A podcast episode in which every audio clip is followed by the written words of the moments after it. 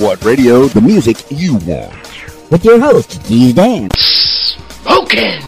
RadioWhat.com. What's up, party people? It's Keys Dan with RadioWhat.com, DJLittleRock.com, coming to you live and in living color from the Radio What studios. And this is my podcast, What Makes You Famous. It's an extension of the RadioWhat.com internet radio station that I've been running for quite some time. And if you need DJ services, where do you go? DJLittleRock.com. Check availability, get a free price quote, and maybe you can have me. Me? Me? At your party? I'm so excited. I get to be with people at their best times. Yes. Uh, weddings and corporate events and parties. Oh, just little five year old birthday parties. I learned how to make balloon animals so I could play at little, uh, little birthday parties. And I entertain all the kids, and usually the parents are in a square or in a rectangle uh, around the, the perimeter, making sure that everything's going good. This way they can converse and chit chat while I take care of the kids in the dance floor, having some fun. Yeah, party with the people. I've been doing a lot of weddings too. I have a wedding coming up on Saturday. I'm stoked about that. Hey, coming up on the program, Elizabeth Lanning. Who's Elizabeth Lanning? Well, you're going to find out a little bit more about her in the next few minutes. I am excited to speak to her. I, I know a little bit about her. I know a little bit about her, but I want to know a little more about her. So yeah, we're talking to Elizabeth Lanning on the podcast. Hey, uh, in this week's shows, I did have a show on Friday night, my regular Friday night gig at the Rab, but the Rab is closing up for this week. Uh, they have a, a the virus scare, the COVID nineteen virus scare, the novel COVID nineteen uh, coronavirus scare. Yeah. Uh, I hope they're not overreacting. I hope they're overreacting. I hope that's what it is. And and this virus just goes away the way of the dodo, just like the other viruses have. And that's uh, where we're at in this time capsule, in this part of space and time right now as we record this in March of 2020. All right. I think I've talked your ear off. Oh, and I do have that wedding on Saturday. Stoked about that. I did get a call from the bride and she was a little concerned, but she says, I think we're a go. We're going to go for it. Yeah. You know, put the family together, have some fun. You know, what are the chances? You know, stay healthy. All right. Let, let's pick it up a notch. Let's take it up. Let's pick up the pace. It's time to talk to Elizabeth Lanning, find out more about Elizabeth Lanning. Calling Elizabeth Lanning now.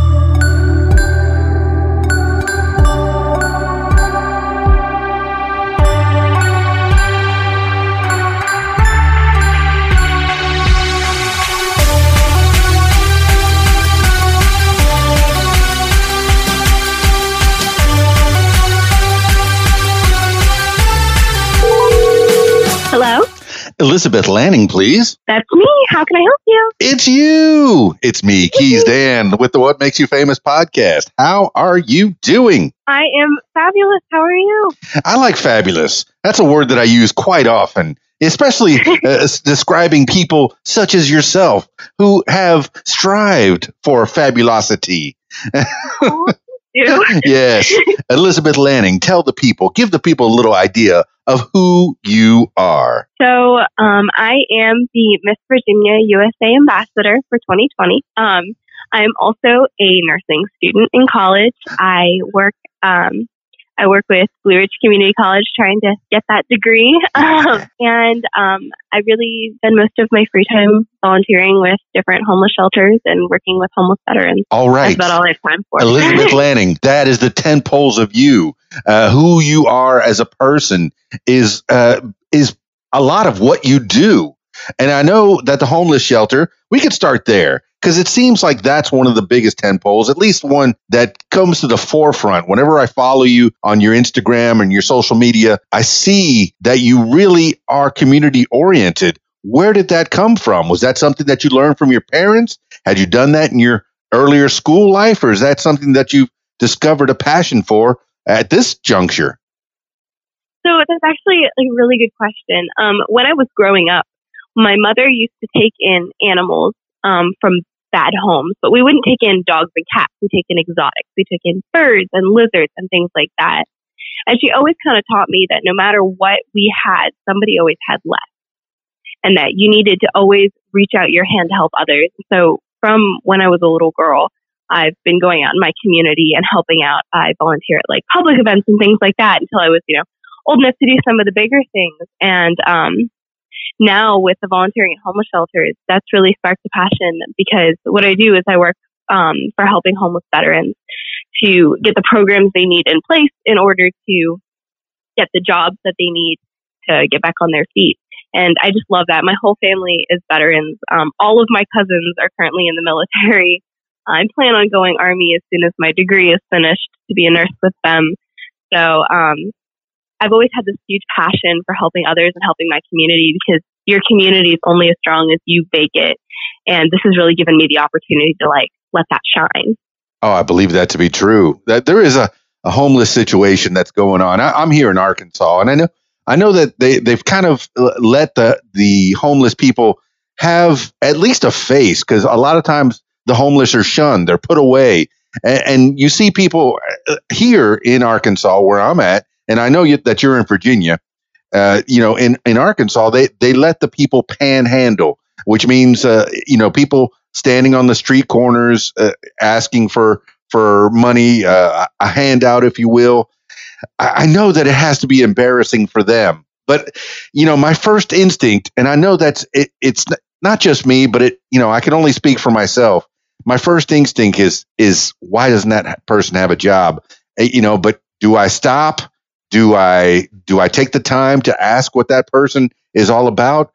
No, I, I pretty much stop uh, look, give a nice nod and, and a smile, and drive on.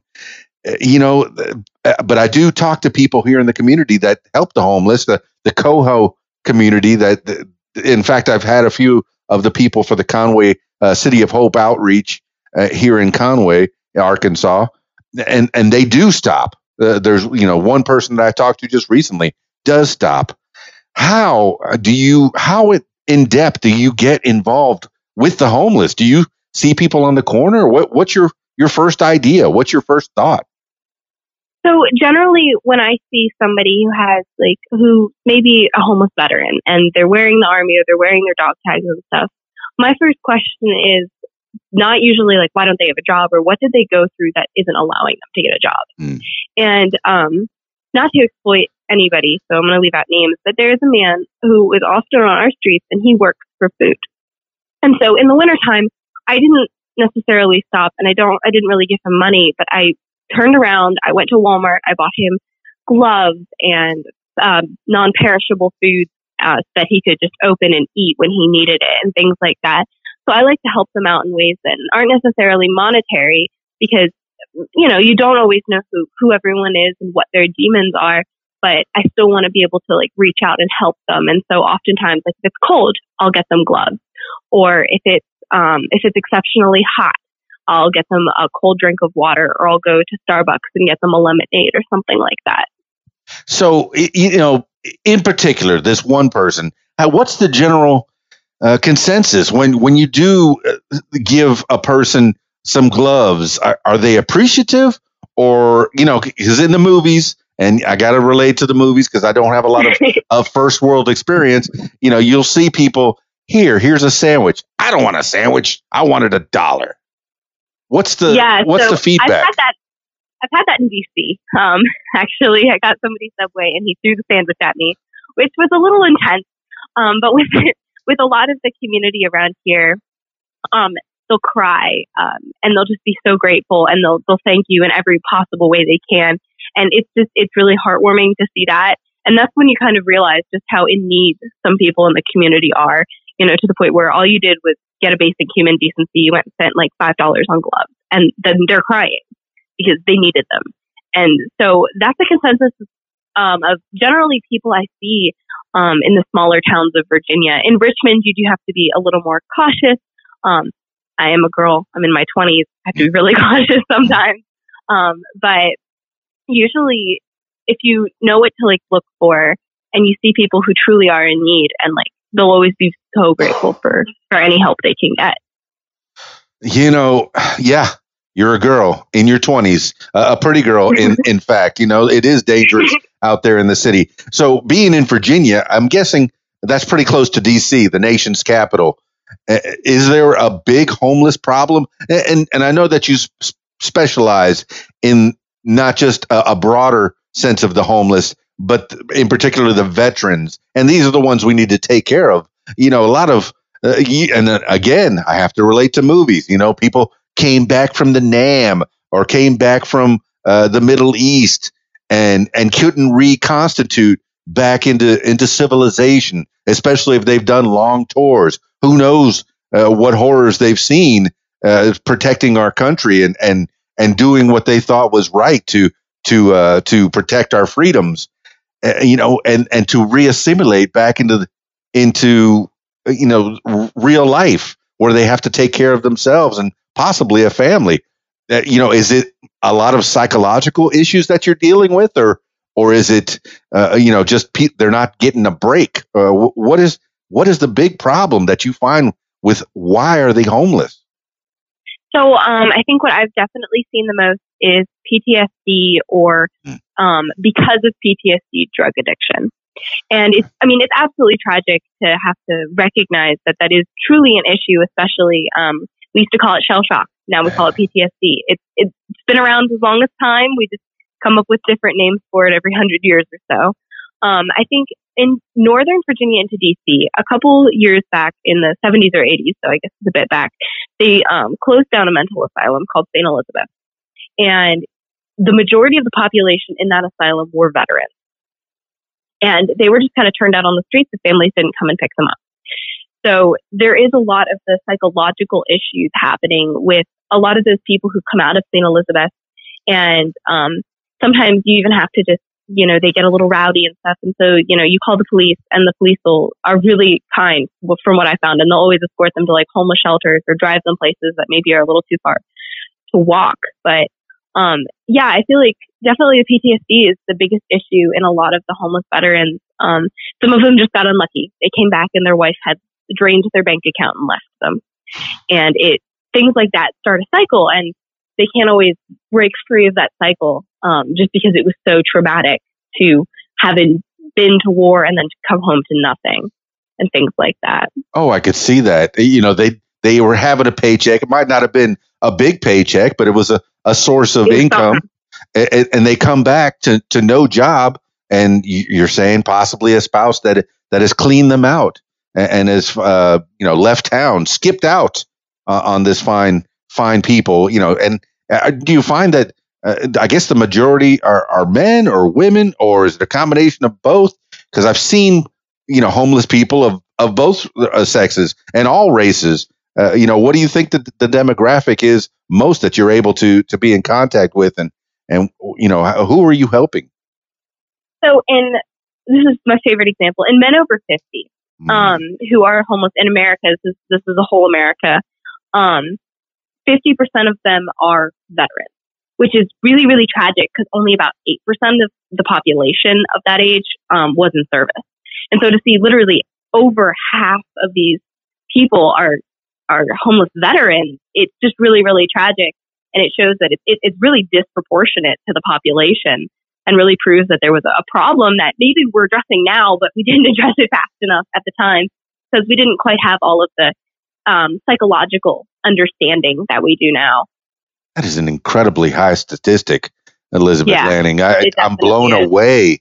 Uh, you know that that many people are, are homeless, and is this uh, you know primarily in the nation's capital or in the surrounding areas, or is this nationwide, or is it worldwide? that, is, that is nationwide, um, which is absolutely, I mean, tragic to me. I'm lucky. My state, I've had the honor of getting in contact with um, one of our senators, Mark Warner, who just kind of explained to me what we're doing in Virginia now. And um, I've expressed interest in, um, hey, like, do you want to work together and we can come up with um, programs to help the homeless in rural areas? Because in big cities like Richmond and things like that, there are help centers. They're bigger, there's more people, there's more resources. But I live in a little town in Virginia. I live in Staunton. I live in the middle of nowhere. and um, it's true. And there's just not the financial help and the resources that we need to better better help them to get back on their feet. Oh, she's a small town girl. And so uh, growing up in okay, let's uh let's back away from this a little bit and let's get uh, the beginnings of you. Uh, where did Elizabeth Lanning start? And you say you started in a small town, grew up in a small town, born in well, a small town. I was um, actually born in Northern Virginia, but I was uh, I lived in Vienna growing up.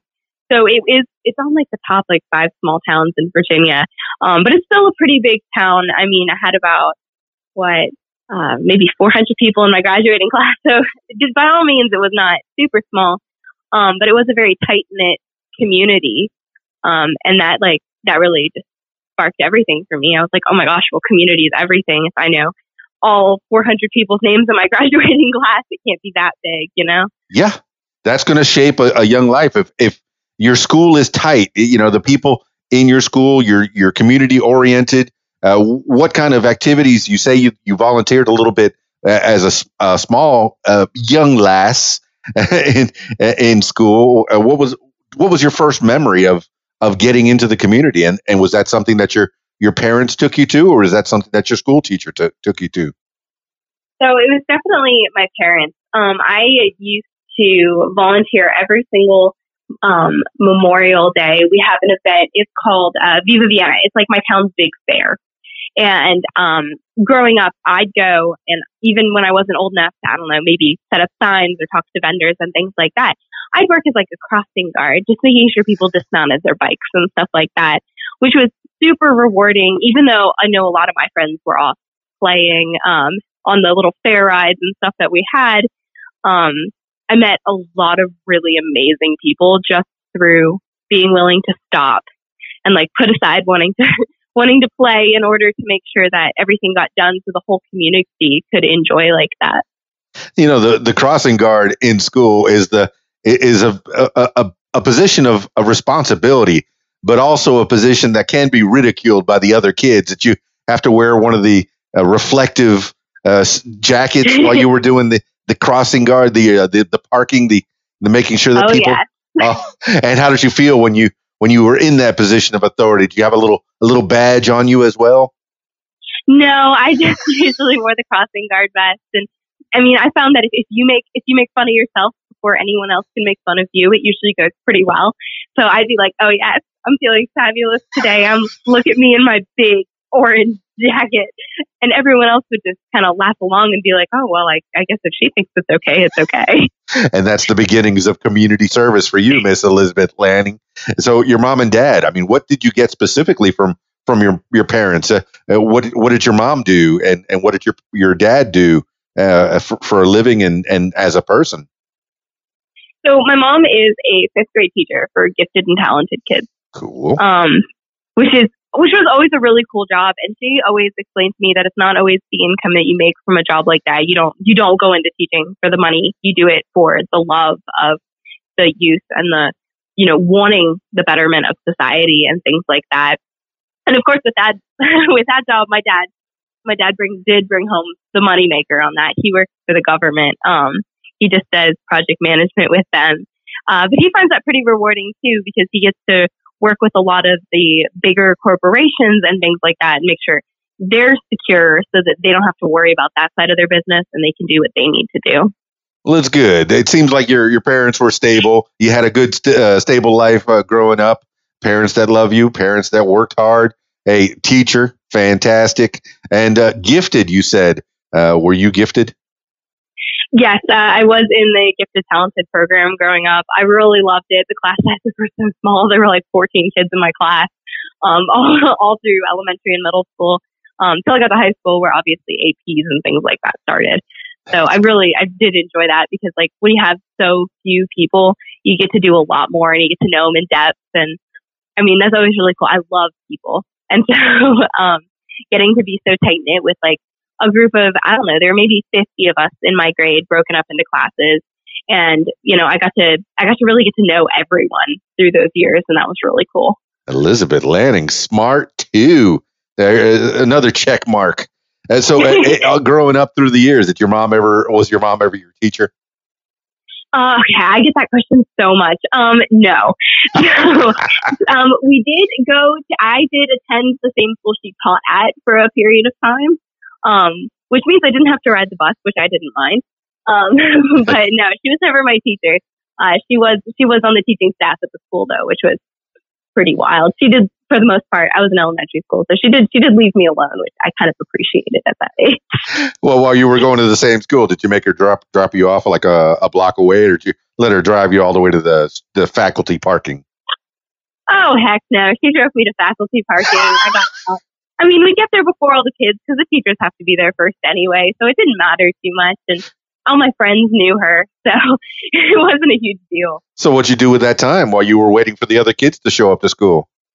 Oh, in elementary school, I was a patrol. I was one of the safety patrols. Oh yeah, I went hard. It was fun. Go get them. Community oriented from the beginning, uh, you know, and you you had that self deprecating humor to to help to fend away the bullying.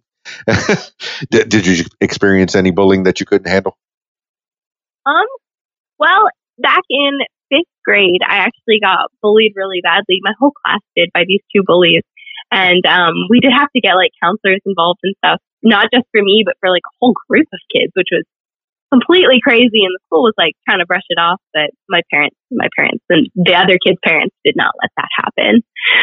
oh yeah, oh yeah. You, you know, when whenever my uh, my friends and I were were messing around, and I grew up in Miami, you know, in in, in a tougher part of town, and we all played outside in the dirt. You know, and, and if any of the, the kids got uh, got i- into uh, into tussles, you, you'd always threaten, "I'm going to get my mom," and that was it. That that broke up the fight. no, he's getting his mom. Yeah, we can have rifles and knives and, and other kinds of weapons, but if he's getting his mom, we're breaking it up. yes, Yeah. your, your parents trust in your parents, kids out there. I'm Oh learning. I'm learning from you, Elizabeth Lanning.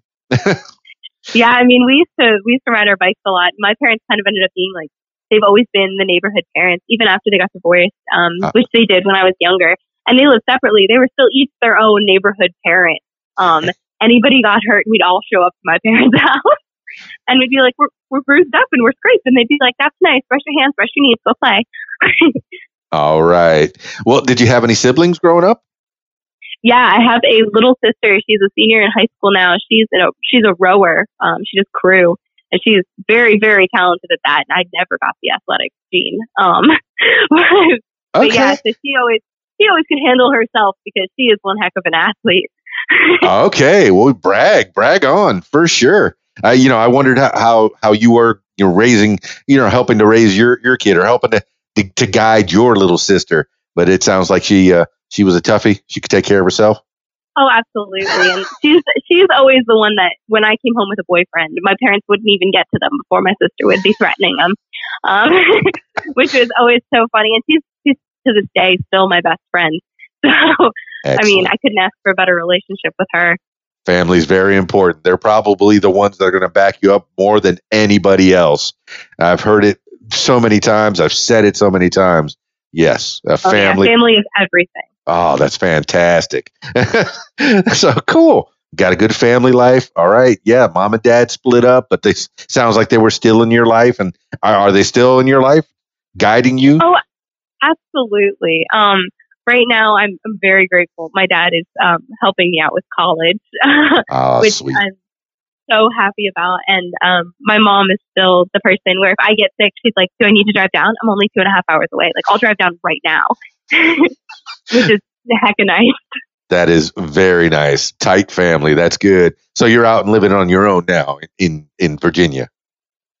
I am. I have a roommate um, who's um, happens to be my boyfriend. He's in the Army National Guard, so all right, he does that.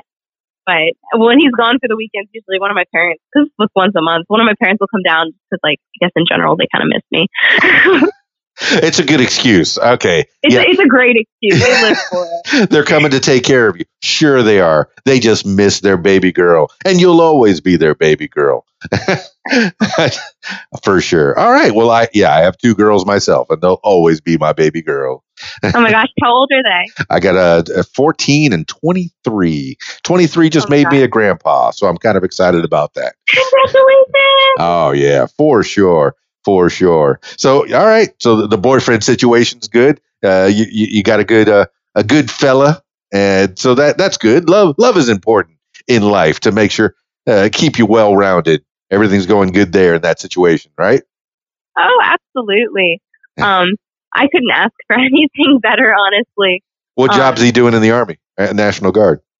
So he is he's a truck driver for them. He drives big rigs and things like that. Um, I mean, National Guard is, is nice. I think the longest he's ever been away was probably basic training, and that was about five months. Ooh. So even that wasn't, I mean, too long. I, I feel for every wife who ends up on deployment, um, or every spouse who ends up with their uh, significant other on deployment. I, I commend them because I'm not sure how I'd handle that. Yeah, five months is a long time to be away from from, from a significant other, uh, your love, you know, and and uh, I commend you for having that situation.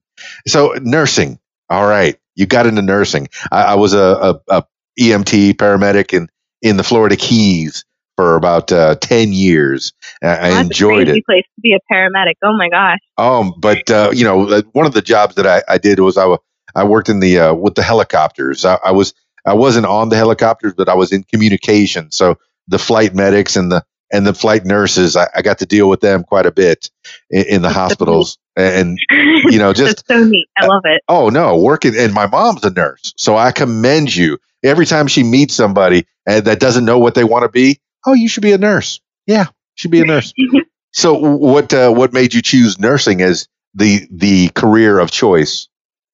So I actually started off my freshman year of college. I went to West Virginia University. Um, I was going to be an aerospace engineer. I was I was dead set on it. I was in robotics in high school. Like I was ready. And then I got there and I realized that my calling was that I needed to help people. Yes. Like I needed to help people like every day of my life, and I couldn't quite do that in engineering. Um, I could build anything you wanted, but I wasn't in. It's it's almost more of an isolated job, and I needed to be around people, and I needed to be helping others. And I guess after a long talk with just my family and my family friends and things like that, they're like, okay, well, what about pharmacy or nursing? I'm like, oh, pharmacy sounds cool. And then I read up on it. I'm like, okay, maybe I want to be a nurse. And from then on, I've just been, I just fell in love with everything about it. well, that says a lot about you because yes, engineers do help people. you know, you can't can't say that they don't. They, they definitely do. Oh, but they do. uh, 100%. but- but they're behind the scenes. These are people that are that are creating, you know, the the infrastructure uh, for you, uh, for the people, and you know, building things, and and everything you own pretty much is is from an engineer. But you needed to be around people, and I, I commend that as well. That's a that's a um, a beautiful thing. And and what kind of nursing do you think you want to get into? So I'm actually I'm pretty undecided about that, just because I'm really excited to try different kinds and just kind of see how it goes with clinicals and things like that. Right now, I'm definitely leaning towards um, ER emergency care work. Yes, yes. Which- is fabulous and it's um it's hard, but I've heard it's very very rewarding. And if not that, probably um NICU, which is um for people who don't know ICU for infants. Oh, I mean, that'll break your heart. That'll break your heart for sure. But ER, treat them and street them, fix them up, patch people together. And yes, that was the look. That's a little behind the scenes for anybody that's listening. Uh, you know, that's you know, treat them and street them, get them fixed up, and get them out the door or get them upstairs where they need to be. But ER, that's where I spent. Uh, let's see, from woo, what was it, ninety seven to two thousand four. Uh, just before I, I was in the fire department from 89 to 99. And just That's before, what my grandpa did. oh, that's fantastic. And just before I left the fire department, you know, I said, you know, I've been taking people to the hospital, but I don't know quite what they do. So with my days off, I went and I got a job at the hospital in the ER as a tech.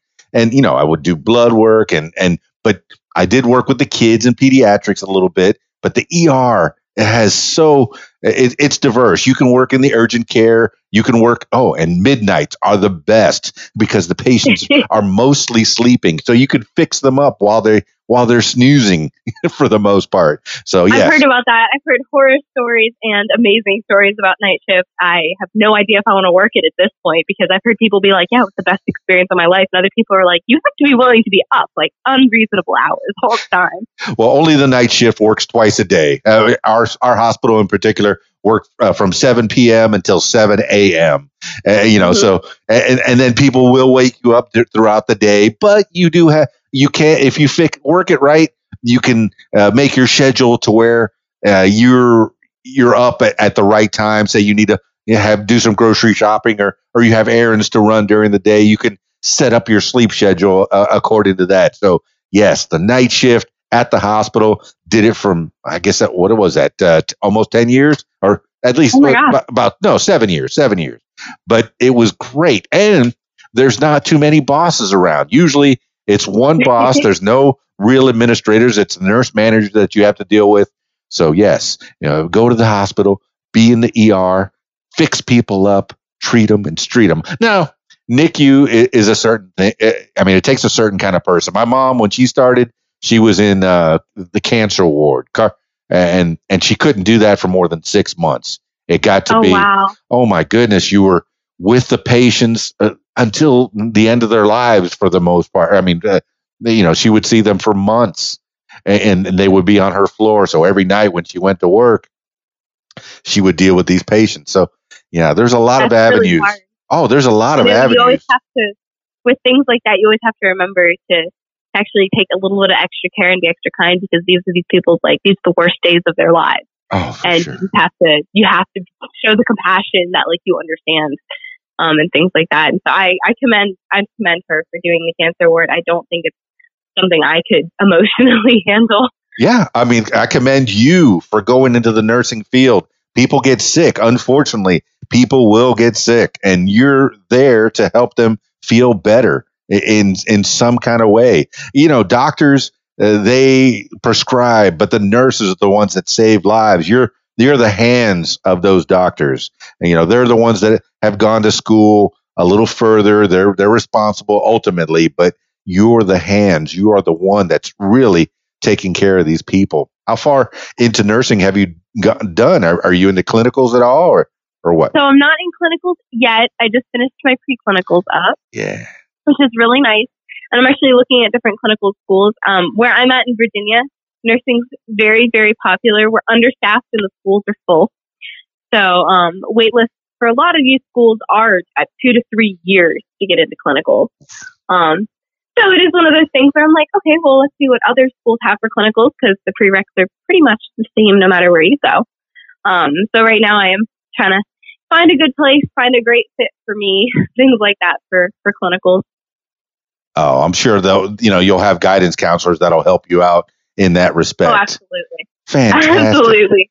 Okay, and and you say that you've um, you've talked to some of the the local government, uh, one senator in particular. Uh, is that something another avenue that you might want to explore? Maybe get into community organizing and possibly get into office of some kind, or how, wh- what do you want to do there, Elizabeth?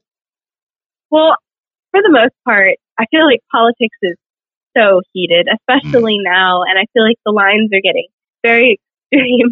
Um, so I think right now I, I probably want to keep my little nose out of politics. Um, but I feel like veteran homelessness is something anybody can pretty much get behind that we need to end it. Um, which is, is kind of where I feel like I really needed to almost reach out to these senators. I needed to talk to them and, and find out their opinions because I've seen online statements where people say, 10,000 veterans is a basically zero. And I mean, that's 10,000 people. So I completely disagreed with that. And so I had to reach out to the individual people and see like personally what they stood for and, you know, things what they want to do and find out how I can help them in my community to forward what they want to do. Well, I'm glad you have a good relationship with at least your uh, your senators and, and your congressmen uh, that um, that can help you. Or uh, I guess is it still congressman or is it congressperson? Hmm, I, don't I, I, don't know. I, I still say congressman. I, it might be politically incorrect. I'm not even sure anymore. I, um, I want to be woke. I'm talking to plenty of, of, of uh, female congressmen. so I can't be woke if I'm talking to a 20 something and I can't, and she can't figure it out. I, I don't know. I'm growing up in a small town. We, I, I'm always a little kind of behind some of the new terminology and things like that. And I'm, I try really hard to keep with it. Um, but sometimes it's so hard for me to. All right. I mean, I'm 20 and I got a Facebook this year, so I'm a little behind. Hey, well, congratulations. Welcome to the, the horrors of social media. A lot of people are just breaking down to Instagram. It's post a picture and go and and walk away. and don't yeah, get into I the started drama. doing that about like last year. I'm like, okay, well, I can handle this because if people get too aggressive, you can always just turn off comments or not read them. Uh, that's an option too. Let people say what they will, but you don't always have to acknowledge um, some of the some of the more rude comments people make. Oh, you're very wise in your young age. Uh, don't look at the comments. Don't worry about them. You know, if you like it, put it out there and then just set it and forget it. you know? Oh, absolutely. Because some people are just they're just crazy, and you just you can't you can't always give them the gratification of of you know a response. You know, and, and I don't live for the likes. I, I really don't. I, you know, if I, I guess maybe uh, I'm 51 years old. I mean, I, I I'm out there because I, I DJ on the weekends and and I get to do a lot of parties. And most of the time, it's it's me just putting putting out pictures of uh, of me and people at parties and having a good time. And that's where uh, you know I, that's what I use my social media for. I don't put pictures of of family out there. I protect uh, my kids. Uh, you know, and, oh, absolutely. I've never posted a picture of my family or anything like that. I really do it to kind of like inspire other people to be like, hey, it's not unreasonable to be 20 years old and go out and help your community. Like it's it's it's completely within your limits. You can be a college student and still volunteer. Like, and I just kind of hope to inspire other people to see what I'm doing and maybe spark a passion in them and be like, oh well, okay, well I'm really interested in this, and then go chase that. Well, you did go down another path uh, to help you in your platform of helping the homeless, helping out the the the, the veterans, the homeless veterans. Uh, you're a beauty queen. I am. When did that So- happen? Uh, it actually was a pretty, it's a pretty interesting story. Um, one day I was just sitting on the couch and Toddlers and Tiaras came on, which is the most hilarious show, um, and completely unrealistic. Nobody's mean like that in, in, in the world of, of pageantry, really. Everyone I've met is just so kind. I've met some of my best friends in it. And that was maybe six months ago. I was like, I think I want to do this. So I entered a really, really small pageant where it was, you know, it was made for beginners and I was able to tie in that one for first place. And then I kind of was like, okay, well, let me try two or three more. And I, you know, I did that and I lost. And you do it and lose enough times. Eventually I was like, okay, well, maybe I need somebody who specializes in this. So I, um, I was able to meet up with a really great, um, pageant consulting, um, group called, uh, Sash. And it's run by a really wonderful lady named Leah. And, uh, she kind of was like, okay, well, you're, you're great, but maybe we should practice walking or practice interview. And then with that, the first pageant I competed in with her as my coach, I was first runner up. And then the second one, I had won. So I was really excited about that. now, my friend Leah K. Hatter, uh, full disclosure, yes, I love that kid. She's great. And She's she, amazing. Yes, my goodness, and she's out to help people as well. And and and I didn't realize that your pageantry was so recent, within the last year. Yeah, it was super recent. Um, I actually haven't even had enough time or, or money. I'm a college kid uh, to get my own dresses. I've basically I've taken I had a donation of a really beautiful dress from a girl who heard that I really didn't have one that fit, and then the rest of them I've been getting from Goodwill, like five dollar dresses, and then I'll tailor them myself and make them fit. What? And she's got skills too. she's a seamstress. That's something my my grandma always taught me to do. She's like, if you can sew it, sew it. What? so that's that's basically what I did. The best thing I ever did is I took a size 16 down and I brought it down to size two. That's and that was- fantastic. It was a week. It was a whole week of, of pretty much doing nothing in my free time but sewing, but I was able to do it. And I've just been competing in, in those gowns basically. It sounds like your grandma's a very amazing lady. That's fantastic. You got those skills. You have family that has been teaching you from a young age, and you've been learning, and you've been community oriented. Uh, you, you know, you did the crossing guard. You said you, you were involved with what else in school? Um, I was in robotics. I was, um, Robotics. you kind of yeah, kind of threw that that. one out there. I uh, robotics. what I mean, what did you do with robotics in school? Did you do some of those death matches, or, or was oh, it wasn't as, as exciting as that? I wish. I, I honestly thought I was signing up to do something like that. I really did. I think I all mean, the kids do. We all thought we were signing up for BattleBots. Um, no, you cannot fight the robots to the death. We couldn't put flamethrowers on them. It just was against regulations, but we tried and we checked. Um, but basically, we do um, pretty pretty simple tasks. Uh, we build a robot that would uh, shoot a ball into um, a hole or a hoop, um, and sometimes the hoop would move. We'd have an extension of it so it could climb and things like that. It could get over obstacles and complete obstacles, which was really cool. That we had a driver for most game. of it and autonomous for the rest of it. And we were kind of all split into teams. So I got to do some welding and I was part of the team that actually made the physical bot, like the chassis of the bot. That is so cool. So absolutely cool. Yeah, it was it was fun. And then we didn't really have a safety program, which I mean they were pretty upset about that. So I was like, oh hey, well I'll just make a safety program. So I ended up making a safety program, and then I was the first head of safety um, to win awards, which was really fun. Um, we won awards for a safety program and things like that, which is really cool. That is really cool, Elizabeth Lanning. You know, what do you think about the those that Boston? What is it, Boston Robotics? Uh, they they have that animal that that, robot that kind of looks like a like an animal, and they push it around. They throw it off of uh, buildings, and I mean, do you think it's like cruelty to robots? Do they? Do you feel for that robot sometimes? Um, I can actually, you'd be amazed. I can feel for almost any hunk of metal, uh, just because I've seen our robot do. I mean, somebody screwed up when they were, you know, using the controller and you know accidentally threw it off a bench or something, and I was like, oh my gosh, my robot! And I'd like run over to it. Um, so sometimes, yeah, I do feel for the robots, but I mean, if they're sturdy enough, they'll survive almost anything. It's pretty cool. Empathy. She's got empathy. love for the fellow man and love for your fellow AI. Do you think they're going to take over the world? I no. um, no, it's just not feasible because we can teach an AI to learn, but we can't teach it to learn human emotion for the most part. We can teach it how to process it, but not really how to feel it. So, I mean, you know, there are robots now where if you if you push them really hard, you know, they'll make a sound.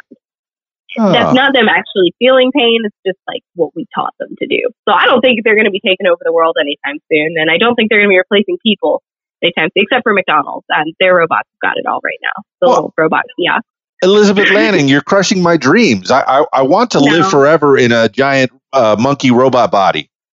Oh my gosh, that, that would be cool, but uh, yeah, I don't think that's I don't think that's going to happen anytime soon. It's also against like the law, so that's a problem as well. The law. Laws are made to be broken. That's what this country was founded on. You know, people that that uh, pushed and and the boundaries and bent the law and made uh, you know people uh, live forever in giant monkey robot bodies. Hmm. Yeah, um, let me know when they when they catch up on that. I'm down, but I, I'm not sure it's anytime soon. But let me know. I'm sure it's happening in third world countries. They're they're working on things, possibly in China. Oh. There's a lot of science out there that we don't know about. They're they're they're really crazy with some of the technology that they've come up with recently. It's it's absolutely incredible. I mean, what they've done. Um, right now, we have a robot that is being tested, and it was kind of designed for the army, not by the army, and it'll it it'll dodge people. Like it'll shoot. It can shoot a gun, but it won't shoot people, which is really interesting. You know, it's amazing. And you've had a, a f- a family that's been in, in the armed forces, uh, you know, and I, I know that the, the armed forces, the military does push technology. Uh, you know, have you experienced that firsthand uh, or any stories from your, from your relatives that have been in the various armed forces? I don't actually get a lot of technology stories or stories in general. Um, right now, my cousin is he's in Hawaii. That's where his base is. Uh, Uh, can I be in that base? Cuz? right, right. I was like, that was his first. That was the first place he was assigned. I'm like, yeah, I'm a little jealous of you right now, buddy. but um, no, I haven't heard anything crazy. I mean, we've got self-driving trucks, and obviously they're being tested and things like that. Um, and um, of course, once they get perfected, you know, they'll probably become implemented in, in military and things like that. All right. Uh, well, Elizabeth Lanning. I mean, no, I'm I'm kind of veering a different direction, picking your your brain, learning things from you, about you, uh, all around you. So, how does uh, being a beauty queen, and I'm going to keep saying beauty queen, what is the official title? Um, you're good. So I'm Miss Virginia USA Ambassador. Miss Virginia USA Ambassador. What pageant is that? What what group is that? Is that you know in, in So- you- where can you go from there? Uh, I know it's is it, and how is it helping your platform of helping the homeless? Yeah, absolutely. So it's, given me a, a voice, basically. Um, I have maybe a hundred followers on social media. I'm not a big social media person, but um, basically with this, um, my title is Miss Virginia. The the people I'm with are USA Ambassador, and um, they have a really really great program, and it's kind of like their motto. It's slick. It's success through leadership, integrity, character, and confidence in today's young women. So it basically gives you a point to start with, and you can take it anywhere you want. Um, this summer, if I can fundraise the money, hopefully, I will be going to nationals where I'll be competing for um, Miss USA Ambassador. That is cool as can be. Have you set up a, a GoFundMe or any uh, a Patreon, or how can people uh, give to Elizabeth Lanning? And and it, it's not uh, it's not bad if if you promote yourself because I've told you promote yourself. Yeah, no, you are good. So, um, yes, I do have a GoFundMe. It's um, it's the GoFundMe.com forward slash Miss V A U S A A. So Miss Virginia USA Ambassador. Excellent. Well, I'm, I'll be looking for that, and I'll I'll put that in the show notes and make sure that people have that link. And if they have the oh, Heck means, yeah, thank you. oh, if they I'm unfortunately not one of the girls who can just write the big check and, and send it in. I have to fundraise and things like that around the community. Oh no, and you're helping people in the community. That that it's a very noble effort. I mean, any, any this is a small the small way that I can help is getting your voice to be a bigger voice. And I appreciate it. I And I'm- I'm, really happy that that you reached out to to want to talk because I absolutely love it. Like I've listened to your podcast actually for for a minute now. I learned about it through Leah, and um, they're really fun. Oh my In goodness! general, they're usually really fun. Uh, you know, it, this one's really fun. Uh, I'm learning about Elizabeth Lanning, 20 years old, and already done so much, already been involved with the community. I mean, do you? How often are you, are you getting to the homeless shelters? You know, you're you're trying to go to school, you're trying to get this nursing degree. It can't be easy to find extra time in in the midst of your studies. Uh, where do you find time for for for uh, well for uh, Netflix and and having fun with the, the boyfriend and and making sure that that that everything's in balance. How do you do it, girl? How do you do it? So just like as a general rule in my life, like usually at least five days a week, I try to have everything done by 8 p.m. Um, and just like, so I have some time to chill. Um, but then on days that I'm volunteering and things like that, I'll set up my class schedule. So I'm only going to class three days a week. All my classes are on Monday, Wednesday, Friday. Um, and that way I have time to do homework in between the classes. And then on the weekends, I can definitely volunteer. Right now, it's been a little hard with um, the virus going around. Um, it's definitely a lot of places have been like going to um, payroll only. Some of the shelters have and things like that, just just as precautions and What things. virus? Tell the people. Oh, the coronavirus. What coronavirus? oh, the nasty coronavirus that's currently in Virginia in my area. The novel COVID 19 coronavirus, which is the way I have to report it whenever I'm doing the uh, What Makes You Smarter podcast and, and telling people the 10 things they need to know today. You have to use all those syllables. It's the novel COVID 19 coronavirus that is currently scaring the entire world. Uh, you know, I, I find, you know, if you keep yourself healthy, it it is detrimental to people that, that have low immune systems and, and the elderly and, and even young children. But I find that people, if if you're you're strong, you, you keep yourself fit, you, you work outside in the sun, get get a little sunshine. I think you're going to be less susceptible. I, people are scared out there. And I've been trying not to go places that are like super, super overpopulated. Like obviously I went to Walmart because I ran out of paper towels, like a normal person. Yeah. Um, but all the crazy people had taken all the paper towels. so I had to go to like four different stores to find some paper towels for my house. Yeah, I was going out for one pack, and all know, the packs are like, "Oh, gone. Seems like a three pack here, people. Why are there zero? it, it's an interesting time that we're in. And for those people that are listening, uh, maybe 10, 15, maybe 50 years from now, it, it's currently March of 2020, and we're dealing with this uh, uh, COVID 19 virus. So if we're not all All dead, the colleges have shut down, Yeah. in my state at least. yeah, if we're not all dead and you're listening, I appreciate that. I've done my best not to freak out about it. Yeah. I mean, I'm just kind of taking it like it's a flu. Well, I know that Um, now that uh, America's sweetheart uh, Tom Hanks has it and his wife Rita Wilson, uh, we should have a cure in about a week or so. You think it'll take that long? yeah, can't can't let him pass. No, no, no. That's Tom Hanks, baby. I know, I know. You think it'll take a whole week? I'm, I'm betting a couple days here. Right, they're right. That's good. That's real good, Elizabeth Lanning. All right, so what's on the uh, the horizon? Your eh, what's your next uh, pageant or what's uh? Well, I mean, where? I mean, how can people help the homeless and and what do you want to talk about? What's your what, what avenues do you want to explore? Sure. So, um, definitely best ways to help the homeless, especially right now while the novel coronavirus is on the loose, uh, or the novel COVID, I'm sorry, the novel COVID 19 coronavirus is on the loose. Um, the best thing you can do is honestly take supplies to the shelters. Right now, the shelters are not getting what they need. I mean, you walk into any Walmart, you can see why. Hmm. They need everything right now. Um, a lot of times they are they need toilet paper and things like that, and toiletries and feminine hygiene products and things that they can usually get but are out at most places. Um, and then you can always set up donations with your with schools and things like that. Almost every school, if you go to the admin and you're like, "Hi, I'd like to set up a donation, um, a canned goods donation, or even something like that." I mean, schools love to get on board with things like that. In my experience, they're they're all for it. They're ready to go. So you can always reach out, start canned good donation. You can start at your church and things like that. Um, and then almost every place just, just needs volunteers to, to have to put time in. Um, volunteering doesn't always mean working in the kitchen either. I feel like a lot of people think that's what it means. Yeah, what else Um, can you I- do? A lot of the shelters, and especially missions, which are usually church-run shelters, um, for people who have not heard of exactly the difference. Um, a lot of the missions have thrift stores and things like that. Um, if you support their thrift stores, that's where the majority of a lot of the income comes from, especially if they're not state or federally funded. Um, and then on top of that, if you want to volunteer, you can volunteer to work in the thrift stores. And that doesn't mean you have to volunteer for eight hours. I've worked two hour shifts before. I mean, whatever time you have, they will always take it, um, which is just so wonderful. Yeah, I always thought helping the homeless meant go to the go serve some soup.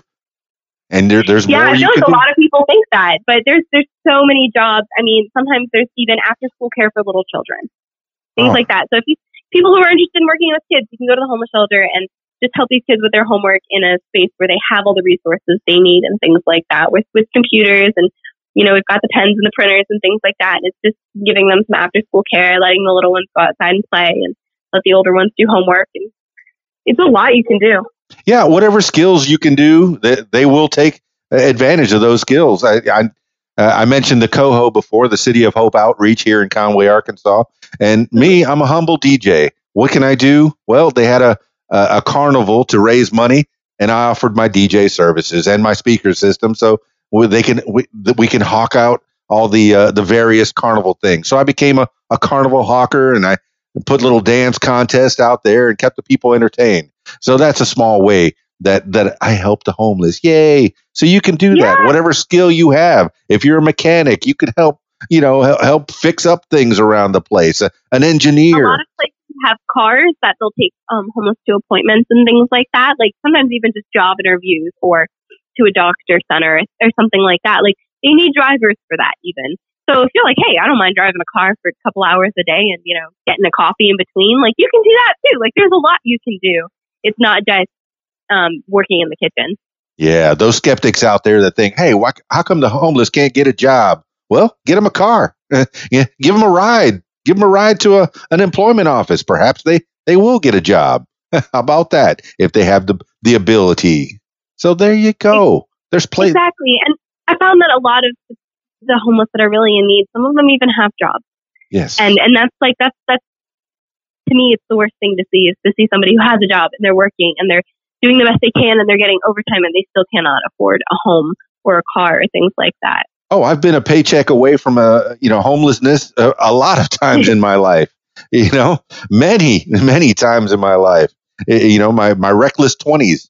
Uh, you know, but if you're in your twenties, you can do whatever you want. yeah, but you're I taking wish. yeah, you're taking your time to actually uh, help people and and build a career for yourself in which you're going to help people even more. I, I commend you, Elizabeth Lanning. I'm I'm impressed by you. I, I knew that you were a, a, an upstanding citizen of the future, but uh, I, I can see even more that you're heading in the right direction. Your heart's in the right place. Uh, you know, Thank you so much. oh, keep going forward. You know, I commend your parents for for raising a good kid. You're a good kid. I so- try. I try. Uh, my parents are sometimes they sometimes even my parents question me, but I always try. oh, kids always push boundaries. Uh, you know, probably you probably it's from uh, yeah, as a as a teenager, you were probably uh, you know pushing out your your boundaries. But now now that you're uh, grown and you, you probably love your parents even more. So it's a cycle. Oh yeah, and I love them for all the times that they got me in trouble in high school. Honestly, because I learned from it. You know, I learned that hey, if you have somewhere to be by a certain time, be there. don't don't show up late for curfew. Don't do things like that. Just be there. You can count on Elizabeth Lanning. If she says she's going to be there, she's going to be there. And so, a- any other? When, when's the next pageant? Or is it already uh, scheduled, or or when's the, the next thing on the horizon? Yeah. So the next pageant. So while I'm in USA Ambassador, I do not think I could handle any other titles right now. um, just because it's it's a lot of work, um, especially with you know all all the all of what I'm trying to do, and um, you know I try to be in parades and things like that on top of it to just kind of hype out USA Ambassador because I mean they're great.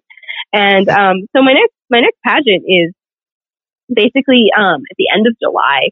It's a week. It's like July 29th to August 5th, I think, 4th or 5th. Mhm. So that's a full week. And then um, after that, I'll either I'll either win and then I got the higher title for the whole year, or I will, um, you know, I'll stay USA Ambassador Miss Virginia, and I'll just finish out the rest of the year as that. I've only had this title for about a month now, Amazing. so I still have 11 more months to go, and and I, I promise it's not the last anyone's heard of me. I believe that to be true. All right, let the people know how to. uh, You're not much on social media, but let the people know how to get a hold of you if they want to uh, to donate or give, or or uh, if they want to uh, get in t- contact with you and find out how they can how they can be an Elizabeth Lanning. Oh, so um, my Instagram is Miss VA underscore USA Ambassador. Um, and then I also have like um one that's kind of just dedicated to the community service I do, um, which is serving those who serve, and that's that's the, that's my platform, and that's the name of the Instagram. Um, and right now, I'm currently doing um, a cool little thing. So I'm trying to get all 50 states to donate something to their local homeless shelters. I'm filling in a map at the end of this week that's just kind of showing what states we have represented here. Um, and people can just message me saying, "Hey, I donated 35 jars of peanut butter in South uh, South Dakota," and then South Dakota is marked off. So I'm trying to see if we can get every single state represented out here on this amazing map I'm going to be putting up. I'm very excited. I'm very excited for you. I'm very excited for the people, the homeless people in particular. Yeah. Uh, Absolutely. I mean, there's something you can do at any time, especially right now where I can't necessarily go in and, and serve in the capacity that I, I want to. Because I work at, um, I volunteer at about four different shelters around Virginia. Um, so I, I volunteer a lot, and sometimes like one's in Roanoke, which is about an hour and a half from me. I, I can't get there right now. Um, it's just it's not feasible with the traffic and the area and everything. So I'm just trying to make sure that all the shelters get what they need, no matter where they are. Tell me you're dragging your fella around with you. Uh, sometimes. I, I do sometimes drag him around with me. Um, definitely, because some shelters, every shelter on the inside is just a wonderful place to be. Right. But sometimes they're not on the best sides of town, and it can be a little daunting, but it shouldn't be. Um, I know the first time I go to a shelter, I usually bring the fella um, just Yeah. to make sure that I don't end up in an unsafe situation. Um, but usually after the first time, I'm like, yeah, I'm good. This is fine. We're good here. no, that's just Um, wise. That's just very wise. Well, yeah, all you have to be always be safe about it. Um, never go alone to an area you've never been before, um, into a shelter you've never been because you don't exactly know what it's set up on the inside either. You're very Um, smart.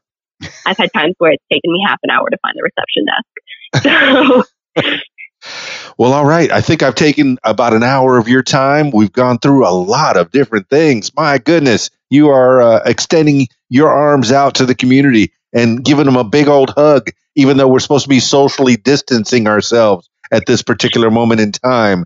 You know, last Saturday, last I'm sorry, last Friday, I do my regular gig at a at a club in Conway, Arkansas, the Rab, and I DJ uh, over there, and and I, I said thank you all for coming out at this trying time, and and I'm offering free hugs, and they lined up and they gave me hugs. I, I, Oh, that's so cute. oh my goodness, uh, you know, uh, just uh, you know, uh, people are worried. You know, should should we be distancing ourselves? You know, it, it's a it's a troubling time when the media is telling you one thing, and then you're realizing, well, maybe it's just a, a really bad flu. Is it is it that big? Is it that much? It's I know, and sometimes I know there's a lot of country music artists right now that are doing like live stream concerts and things like that. They're like, don't come out of your home. Like, feel free to lock down, but let's distress for half an hour or whatever, and let's play some songs and stuff and live stream it, which is pretty cool. It is pretty cool. I think I saw Keith Urban doing that. Nicole Kidman was hanging out in the wings. You know, uh, I, I just saw that recently, so that's that was pretty cool. But uh, yeah, and then I know Luke Combs did it tonight for a bit, which was awesome too. I love Luke Combs. how cool is that? The boy loves Luke Combs a lot. Oh my gosh. so I can dig it. I can dig in the house. it. All right. So you, when you play your music, do you play it loud? Oh yeah. Do the neighbors? Unless it's quiet hours in my apartment because there's a baby that lives a floor below us. Then I keep it quiet. But like other than that, the music's pretty loud. All right. Well, that means when whatever Elizabeth Lanning's listening to, neighbors, that's what you're listening to as well. Exactly. Well, I usually finish these things off with uh, your last words for the people. It could be something that you live by, words of wisdom, uh, an idea that just pops in your head right now. It's Elizabeth Lanning. Last words for the people. so I think what I just kind of want everyone to, to kind of vibe with is that always be kind. It doesn't matter what you're going through. Um, you don't know what the people around you are also going through. And if you just spread kindness, it is infectious. And if you are kind, the person next to you will be. And it, it will spread farther than you think. And it'll touch more people's lives than you know. Always be kind and be generous. And remember, like, even if you have it tough, there is somebody who has less out there. And you always have to remember them and remember to show them the kind of love that you want to be shown.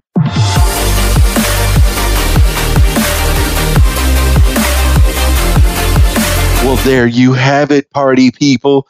Elizabeth Lanning, a woman of the future, 20 years old and already got her head on straight. What was I doing when I was 20 years old? I definitely wasn't uh, becoming a, a nurse and taking care of the community and helping the homeless.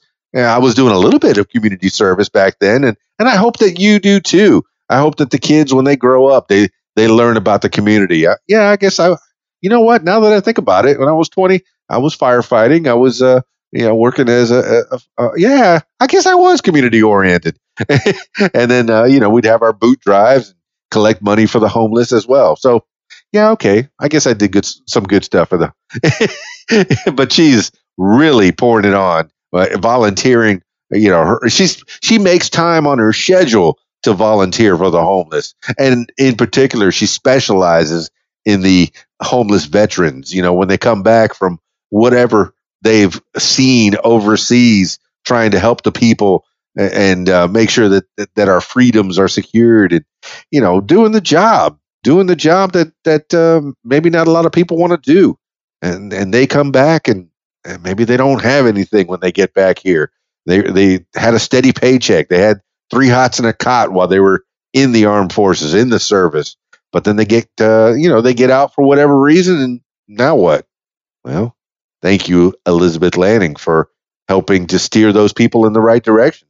Your your volunteering, I'm sure, helps, and you've had a lot of uh, uh, of good feedback with that volunteering. And now you're becoming a nurse. Uh, you're well on your way to helping more people. And uh, please consider ER. That's the spot. That's the spot. ER in the middle of the night. Treat them and street them, and they'll be sleepy, so you could, you know, have take their IVs and their blood pressures and, you know, make sure that they got their medicine. You wake them up. Wake up, Mr. Smith. Wake up. Time to take a pill. Okay, you can go back to sleep.